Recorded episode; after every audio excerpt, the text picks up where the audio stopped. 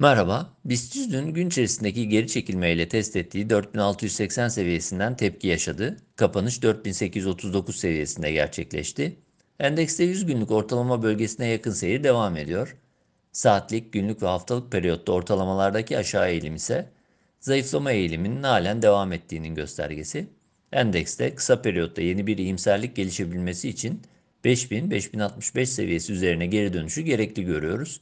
Bu bölgeye kadar oluşabilecek hareketler sınırlı olağan tepki çabası çerçevesinde değerlendirilebilir.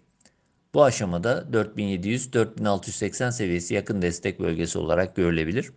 Altına yaşanacak sarkma satış baskısının bir miktar daha güçlenmesini sağlayabileceği gibi bu defa Şubat ayı dip bölgesi de olan 4505-4404 bandının gündeme gelmesini de sağlayacaktır.